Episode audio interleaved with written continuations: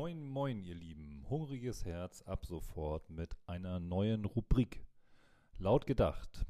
Eine Anregung meinerseits zum Nachdenken. Heute das Thema Solidarität und das Warum. Zunächst einmal die Definition. Was genau bedeutet es eigentlich, solidarisch zu sein und was meinen wir, was meine ich eigentlich mit Solidarität? Grundsätzlich darf man sagen, dass Solidarität sich auf verschiedene Felder, Dimensionen bezieht. Hier sei zunächst das soziale Miteinander gemeint.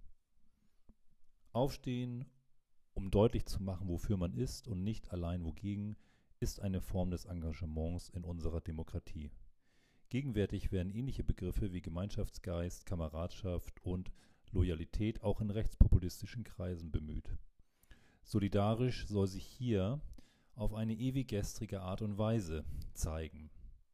Wahre Werte verteidigen, am besten gegen alles sein, was anders, neu oder fremd ist.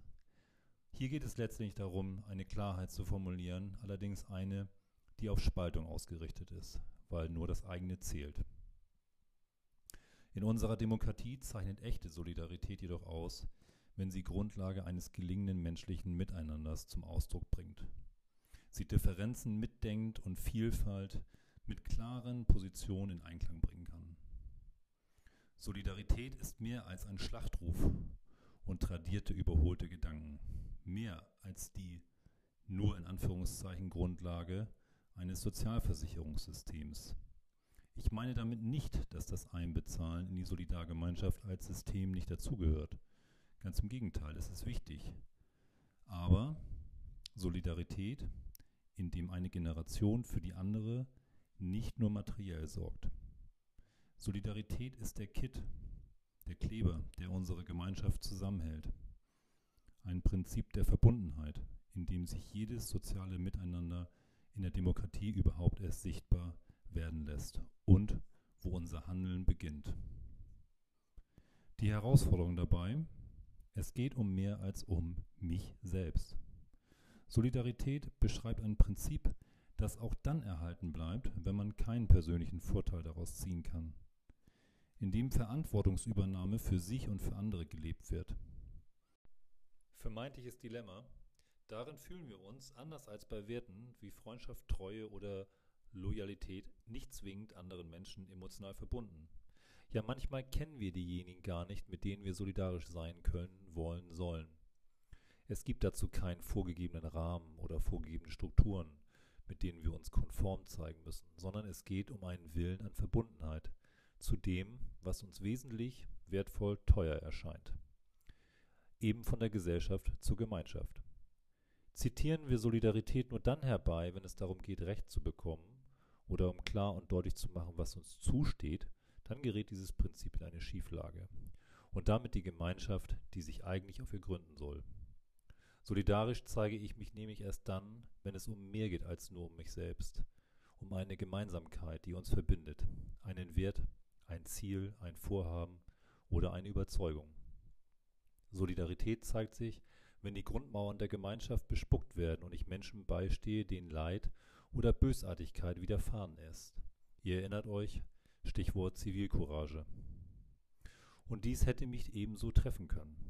Solidarität drückt sich aus, wenn Mitglieder der Gemeinschaft in Bedrängnis geraten. Not, Leid, Ungerechtigkeit und Gewalt widerfahren. In der Familie, im Freundeskreis, in unserer eigenen Nachbarschaft, an der Supermarktkasse, im Bus oder wo auch immer. Diese Haltung kann bis in die große, weite Welt hinausgehen. Also warum nicht Solidarität als Möglichkeit in der Krise sehen, als Chance? Wie Helmut Schmidt einst sagte, in der Krise zeigt sich der wahre Charakter. Dafür braucht es eine sorgfältige eigene innere Überprüfung. Die ist nicht immer leicht, gleichwohl anstrengend. Dennoch, fragt euch bitte, welche Grundwerte sind für mich nicht verhandelbar? An welchen Prinzipien wollen und dürfen wir nicht rütteln? Und wo sind wir gerade aufgerufen, bestimmten Überzeugungen unseren Stempel weiterhin aufzudrücken? In der Reflexion sollte dann schnell klar werden, ich kann nicht Wasser predigen und Wein trinken. Es geht nur das eine oder das andere. Solidarität schafft eine Gemeinschaft auf der Basis gemeinsamer Werte, die jedoch nicht vorsieht, dass ich das eine sage und das andere tue. Wenn es doch so ist, bin ich kein echter Teil dieser Gemeinschaft, dieses Prinzips. Was also tun? Im Alltag solidarisch sein, mutig sein, für etwas einstehen, Unannehmlichkeiten nicht aus dem Weg gehen. Es geht nicht ausschließlich um den eigenen Profit und die Frage, was habe ich davon? Warum stellen mir die ein Windrad vor die Nase und alle anderen haben ihre Ruhe? Muss ich mich dafür finanziell entschädigen lassen, wenn doch andere eine Bahntrasse in ihrer direkten Nachbarschaft als Normalität empfinden? In einer Solidargemeinschaft geht es darum, differenziert den Blick zu schärfen, wofür das Ganze notwendig ist und abzuwägen bzw. sich neu zu positionieren und den eigenen Beitrag zu einem System, zu einer Gemeinschaft immer aufs Neue mitzudenken. Wie privilegiert bin ich mit demokratischen Errungenschaften, wie den Grundgesetzen durch Meinungsfreiheiten, Bildungschancen, Wohlstand, soziale Sicherung und Impfung. Es reicht nicht, Steuern zu zahlen, um sich einen Platz in einer solchen Gemeinschaft zu sichern und im Kontext einer sogenannten Gesellschaft egoistisch auf das zu pochen, was dieses System einem schuldet. Erst wenn ich wirklich in der Lage bin, in meinem eigenen Verhalten einen Beitrag zu sehen, kann ich andere an etwas erinnern. Teilen geht an dieser Stelle vor Lehren. Fazit. Ohne Solidarität gibt es keine Gemeinschaft. Und wenn ich nicht im Gegenentwurf der Trittbettfahrer sein möchte, der allein nach dem Nutzen und den Vorteilen fragt, dann muss ich aktiv Erhalt betreiben. Demokratische Grundideen und Zusammenhänge sind nicht mehr selbstverständlich.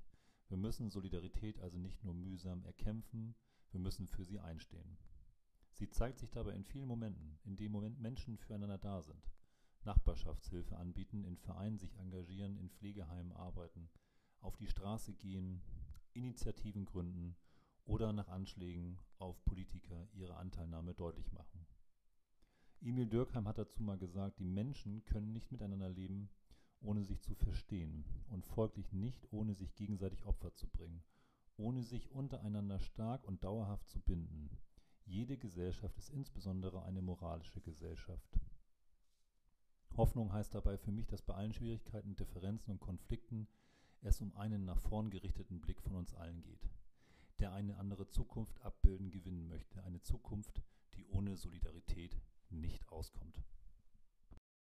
Bildlich möchte ich meinen Beitrag von heute mit dem 2005 in der Westbank in Jerusalem entstandenen Bild von Banksy schließen. Ein Hooligan wirft einen bunten Strauß Blumen, symbolisch dafür, dass Widerstand in Einklang mit friedlichen Grundwerten gebracht werden kann.